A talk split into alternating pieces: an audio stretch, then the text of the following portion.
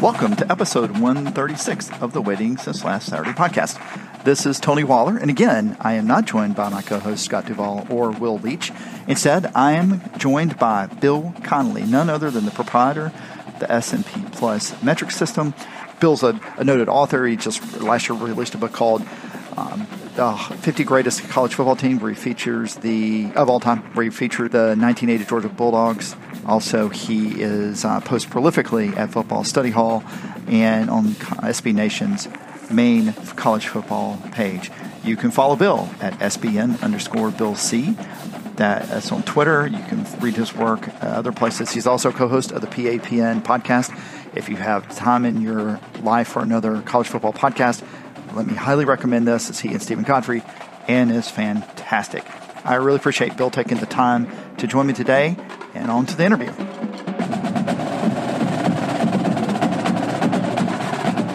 All right, this is Tony from Waiting Since Last Saturday podcast, and I am extremely honored that Bill Connelly, Football Study Hall, Rock M Nation, SB Nation, main college football um, uh, page, is taking the time to join me. Bill, thank you very much. Absolutely. Thanks for having me. Um, I will not call you the proprietor of the S&P Plus, but I'm going to start there. Um, you know, one of the things when I reached out to you, I wanted to talk about is we try really hard not to be the Pavlovian. Let's get into rankings because we just I don't know. I just don't. I don't know. It's not my thing. I, I mean, I, it's, it's fun water cooler talk, but it's just not. It, that, that space is pretty taken. But one of the things I like to think is our listeners are are pretty savvy, and I am personally a huge fan of S&P Plus and have been since you came out with it. Can you just kind of introduce the S&P Plus to, to the average football fan and kind of the origin story of it? Well, the origin story is pretty easy. Like I, I had started a Missouri blog back in 2007 and um, was looking for things to talk about. And in the off season, I like baseball stats, and and so I was like, well, all right, well let's let's see what exists for college football in, in terms of advanced stats or blah blah blah blah. And and the answer was nothing. I mean, Brian Fremeau had just started. FEI, his his Fremeau efficiency ratings at, at, outsiders, but those were drive level stats, and I was envisioning, you know, what what exists at the play by play level and so when it didn't exist, I just kind of set about trying to create it. And so, you know, I took uh, my version of, of the success rate figure that Aaron Schatz at Football Outsiders used quite a bit on the pro side. I used it, I took it way further than he. I think he just basically had it as like a rushing stat or a line stat, and I basically set it up for everything. And I it with different ways of, of figuring out explosiveness uh, too. So I basically ended up with kind of an OPS for football, uh, on base percentage plus slugging and, and that's where it started. It's morphed. It's gotten more complicated and taken in more factors. It, it weighs uh, red zone or scoring opportunities, uh, execution at a different weight than the rest, and it, it, it, brings in field position factors and all these other things. But at the, at the heart of it, it's basically an attempt to look at, at efficiency broken down by uh, or, or adjusted for opponent and tempo and you know that's it does you know pretty well. I, I, put out the predictions each week, so I can justify using it in my writing, and it, it does pretty well in that regard. But really, it's, it was meant to be kind of a compliment to my writing and, and give me some interesting things to write about, or, or, at least uh, kind of make me feel better about my own impressions. If the stats disagree, then I need to look into something further. If the stats and my eyeballs agree, then I feel pretty good about it, and it kind of goes from there. So, how should the average sports fan use it? I mean, you know, what's it mean? Well, I think you know it is pretty good at the predictions thing. Uh, that, I figured that was a prerequisite. I don't care as much about the picks as as, as others might. I don't gamble, but uh, it has to be good at picks to be useful. So I mean, when you see the rankings, you, you can you know rest assured that the the order that the, the teams are in, you know, using that order to make a bunch of predictions, you're, you're going to do pretty well. So you kind of have that in your back pocket. But then it's it's kind of set up to where you know you can take it as far as you want to take it. If you just want to use it for predictions or, or justification that like my, my team is better than your team, you can do that. But if you want to get into a lot of the nitty gritty about like standard downs and passing downs, where, where teams are good and where teams are bad and all that, like it, I, you you can find a lot of that stuff. Not all of it's S and P plus. A lot of it's just other things I've come up with, but uh, you can go pretty far with it if you really want to.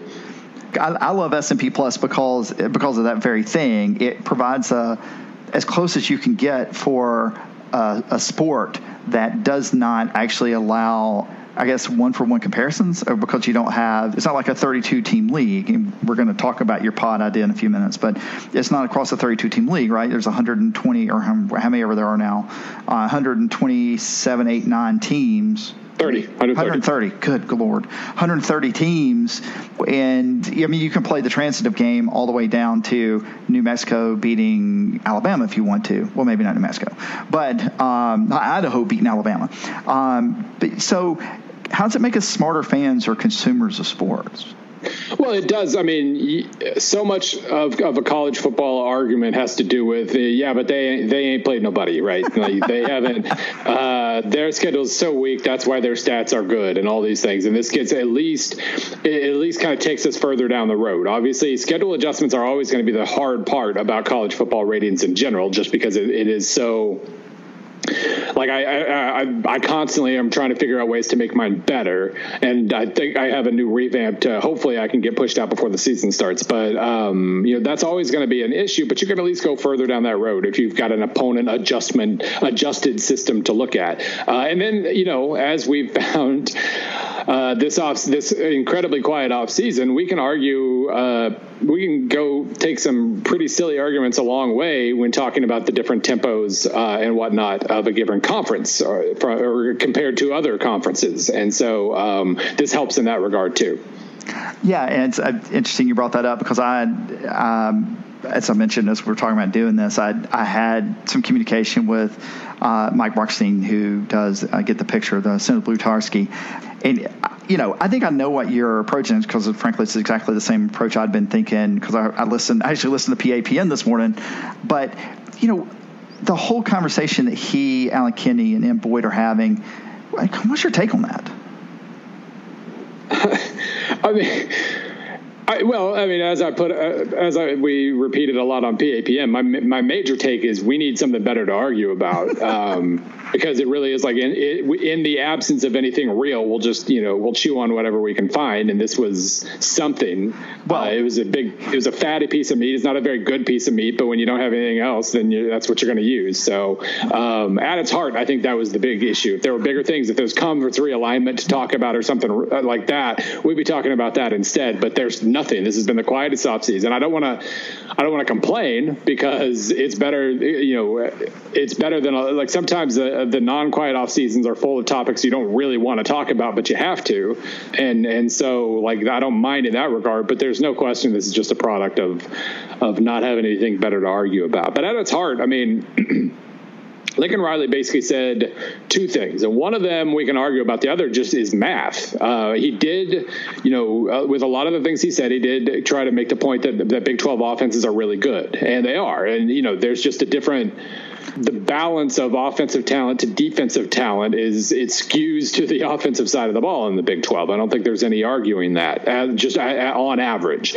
But I think the, at the heart of the comment was, you know, him saying, you know, they wouldn't have a top five uh, defense if they were in the Big 12. Well, of course they wouldn't, because they would be facing more plays and more drives. Therefore, they would give up more points and more yards. The end. You know, that's there. There are teams, more teams in the Big 12 that are willing to sacrifice their defense or put their defense into awkward positions in the name of of, of points and tempo and all that. Uh, and they're going to generate more possessions and more plays. And when you have more possessions and more plays, you give up more yards. So it, that was just at its heart, I think it was a simple math thing. I, I very much come closest to Alan's Kenny's argument in this three way conversation. Ian's kind of lost me a little bit, to be honest. I, I, I, I think he kind of tried to take it a little too far.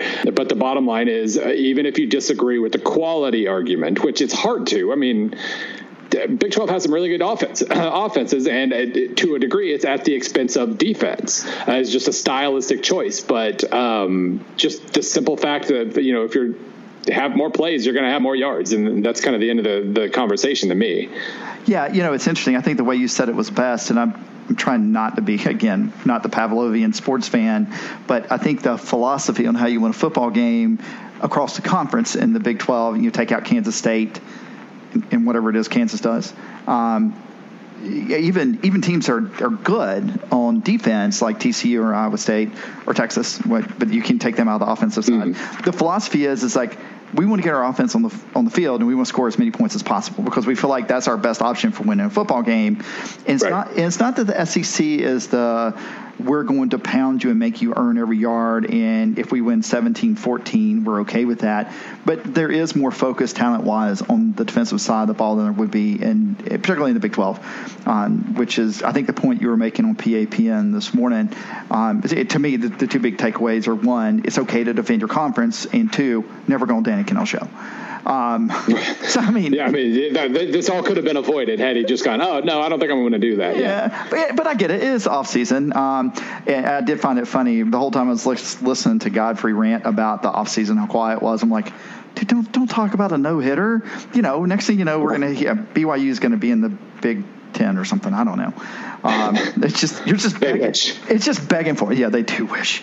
Um, you are just they are just begging for it. So, um, so switching gears a little bit, um, I am fascinated by your, I guess, fascination with uh, Bayern Munich. Um, I, I, I, love the pieces. Now, don't don't get me wrong about this. I I like EPL. I, am not a Bundesliga fan. Um, and the reason the reason I ask about this is um, so so Matthew Leach, who is a who lives here in Athens, is a friend of mine, and he is a huge Bayern Munich fan. He was over. We watched the Atlanta United match a couple of nights ago, or Saturday night, whatever it was, and he was. I was excited that Germany was out of the World Cup, and he was very very not happy about it.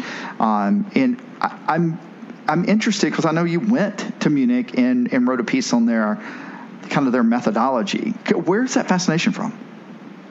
Part of it is I just I've always liked Germany. I've been a couple I've been a couple times growing up on like school trips or whatever, and so there was always that aspect of it.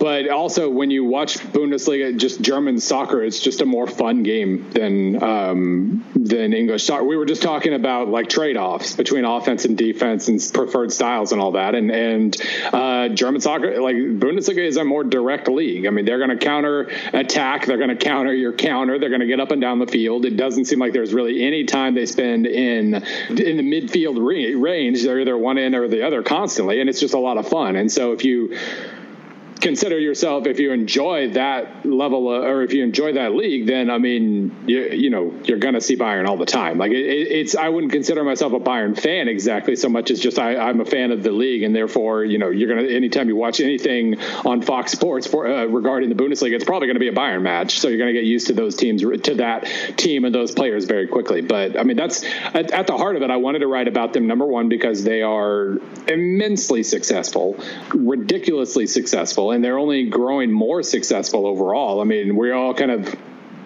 you know, we talk about like the, you know, it's it's a foregone conclusion that they're going to win the league. It is now, but even like before the last five six years, they were only winning about every other title or every third title. They were always good, but they weren't this good for this long. And so uh, the way they've built up their infrastructure was really interesting to me. And I went, I got to go over there and write about kind of the the how to Bayern, I think is what we called it. Yeah. Um, and and so it, it was really um, it, it, was in that sense. It was just it was it was a look at like how they the, the breaks they got, the way they kind of built and reinforced their infrastructure, and the way they've become the team of an entire region, and all these other things.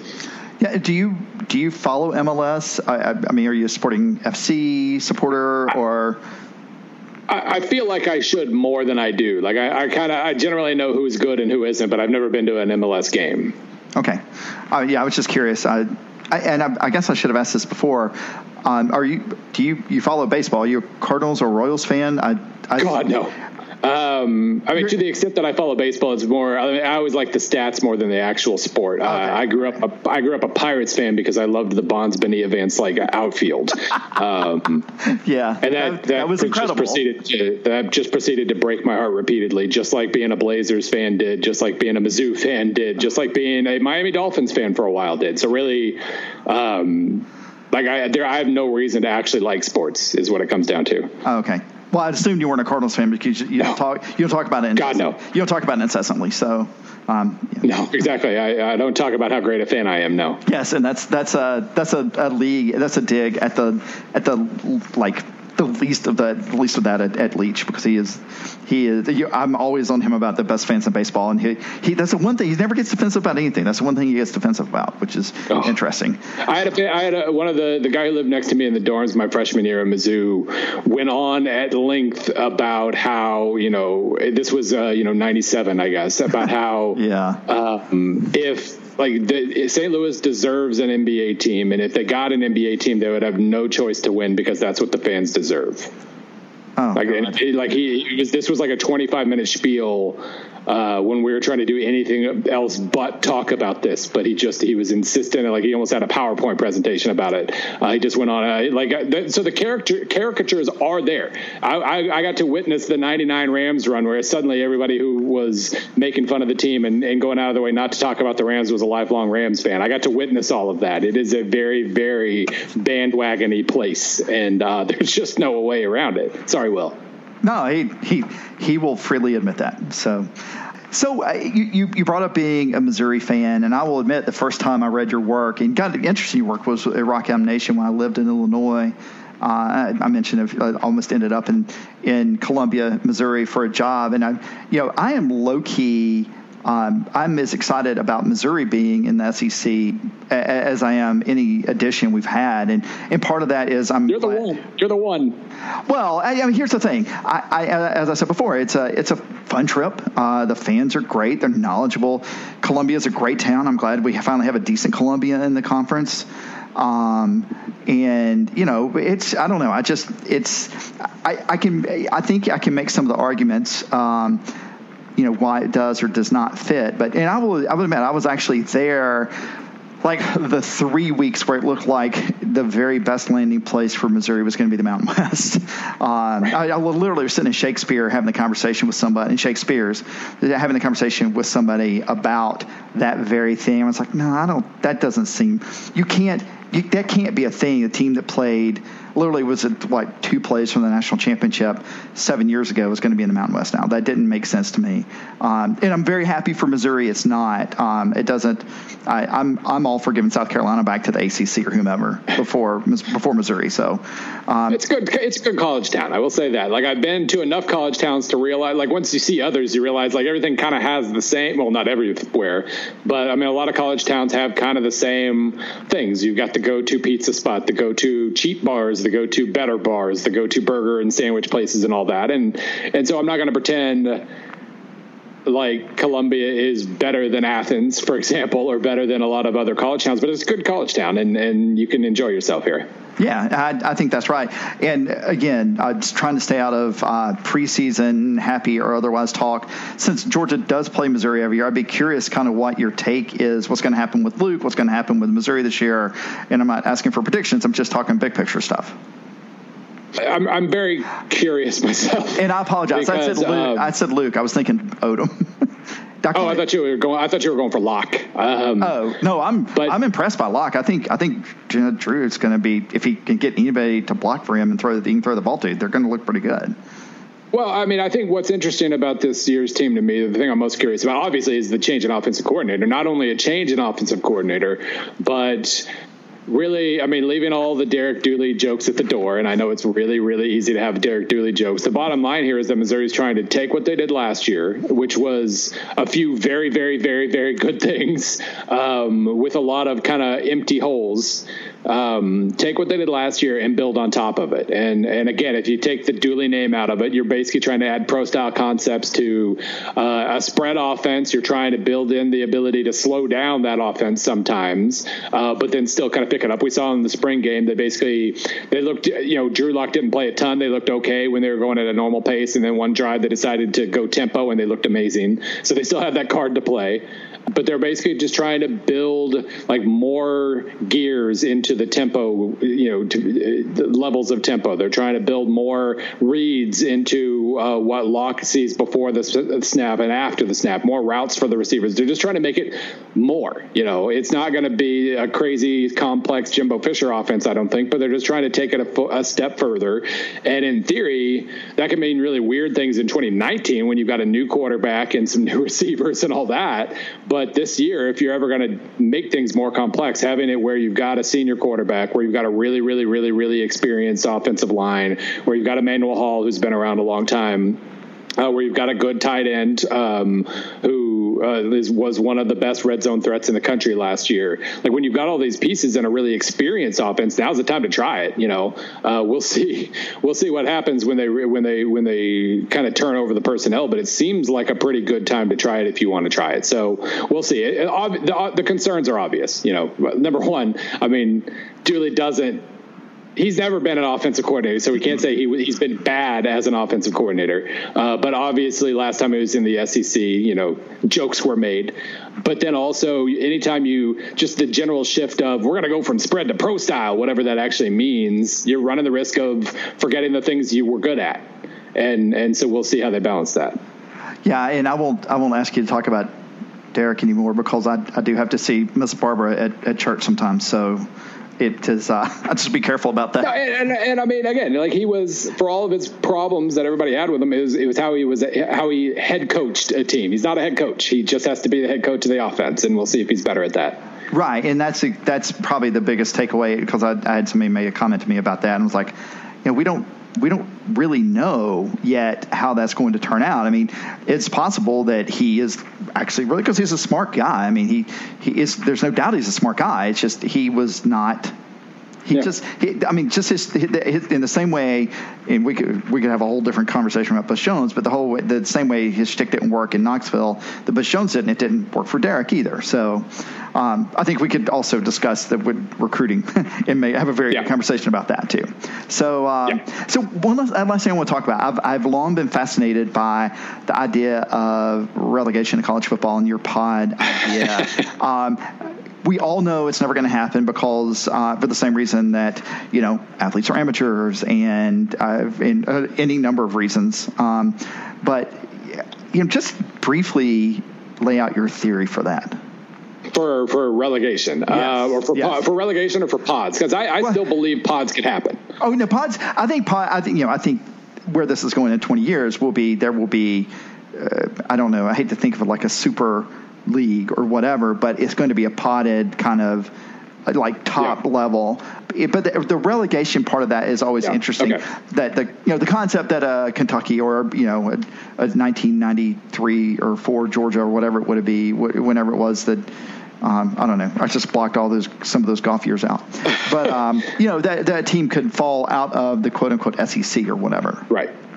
Yeah, so I mean, we just basically um, for years now we've been kind of made. Oh, actually, coming to think of it, I need to update it for last year. But we've been kind of running a, a long term simulation of sorts, uh, how relegation would change college football uh, if you basically had it. Like I, I just set up a, you know, you could do it a million different ways, but I just set it up to where like the Power Five conferences all have are tied to second tier schools. Uh, you know, what is it? The AAC for the ACC, the big uh, the Conference USA for the Big Twelve. 12, MAC for the Big Ten, uh, Mountain West for Pac 12, and Sun Belt for SEC. And so basically, the last place team goes down, but uh, first place team in that next level goes up. You do that all the way through the NCAA down to Division two or three, however far you want to take it, um, and you just start simulating. So the really well run programs like Grand Valley State or something can at least go up to like um, the third level or maybe even the MAC sometimes the programs that have no business being a top tier program, but just had the right friends 75 years ago.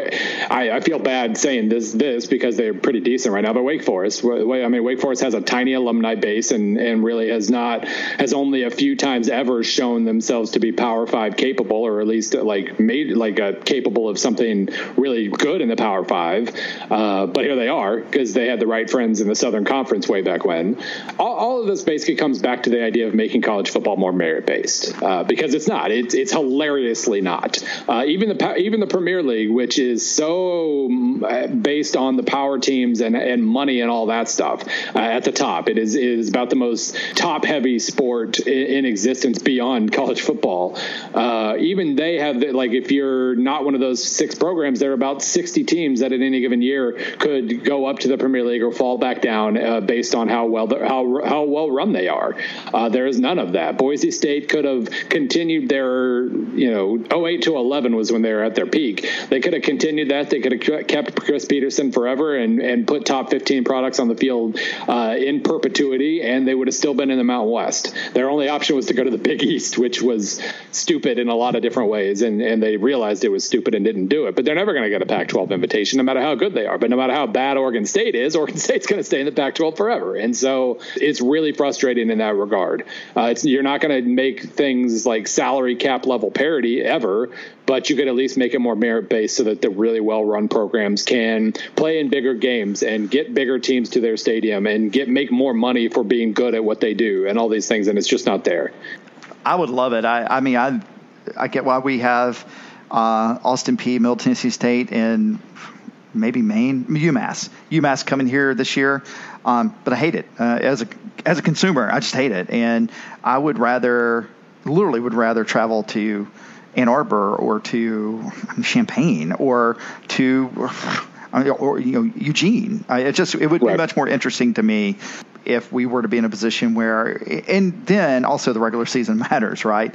Uh, in a way that it, maybe it doesn't now because you know teams are, you know Vanderbilt, Vanderbilt's the SEC, you know, whipping horse, but mm-hmm. you know Vanderbilt gets the six wins. Well, they got almost three built-in wins right now. You know, there, and I certainly understand why you build those wins in. It's just, it just make a much more interesting season and and it's just make it more interesting, I guess. So. Well, and just like the low key, like we, we do think of this uh, game a lot in terms of its fans and the low key excitement and and terror uh, involved and like the the like late in the year in, in, any given year in the Premier League like Manchester City ran away with it this year yeah. so there was still some drama about who was going to make the Champions League and all that but a lot of times the biggest drama is I was on the bottom end. yeah yeah, who's going to avoid getting sent down? And uh, like I, we we ended up. This all started with I think it was 2012 when that amazing final Sunday of Premier League play happened, where Manchester City needed to beat QPR uh, to win the league. QPR needed to maybe needed to win to stay up to avoid getting relegated and going from a revenue of 100 million dollars to like three million or whatever that difference is between the first and second levels, um, or pounds, excuse me, not dollars. You had all, but you had all these different things going going on for different reasons, and it meant something to so many more people. And it was just an amazing. Now, I mean, QPR ended up blowing, like giving up two goals in in in uh, extra time. They ended up staying up anyway because of another result, but they didn't know it. They thought they had to draw or win to survive, and they didn't. Meanwhile, City won their title with two late goals. It was just amazing in 38 different ways, and that was when like Jason Spencer and I were all on G chat going, "Oh my God, we need to write about this for college football." And then and then my nerd brain took over and made it way more complicated than it needed to be, but I enjoyed it at least.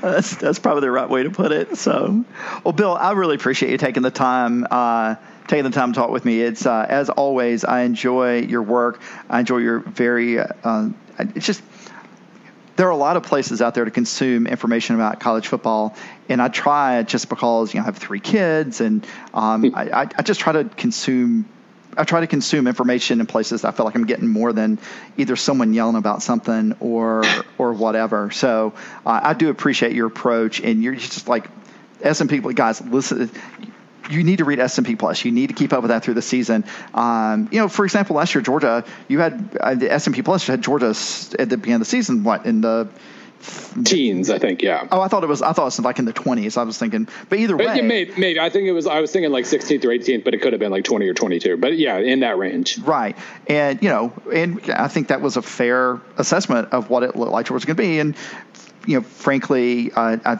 I think the S&P Plus, it followed almost all the way through the season as Georgia progressively played better. Georgia progressively moved up because they had progressively good results against, as particularly against good teams. So um, that's the thing about it that I really like is you just you just bring an approach to it that is not just valuable. Um, uh, it's clear you know football, so take that, Dana Holgorsen. Um, so yeah, right. Yeah. so you can, uh, guys, you can you can uh, follow Bill uh, on Twitter, SBN underscore Bill C. Uh, he, his work as a football study hall is at Rock M Nation. Uh, his uh, current countdown um, of the conferences can be found at SB Nation's college football main page. And of course, you can always listen to him, uh, PAPN, one of the best podcast names out there. Podcast Ain't Played Nobody uh, with Steven Godfrey. Bill, thank you so much for taking the time. Thank you. Okay, guys, how cool was that? Um, Bill, it's such a great interview and so much fun to talk with him. Uh, as I mentioned earlier, you can follow Bill at SBN underscore Bill C. You can also buy his book, The 50 Greatest College Football Times of All Time. There's an asterisk in there. The reason is he finds them to be the most interesting college football teams of all time, not necessarily what he thinks are the best. In our 1980 Georgia Bulldog team is featured in a chapter there. Uh, you can read his work at Football Study Hall, Rock M Nation, SB Nation College Football Blog.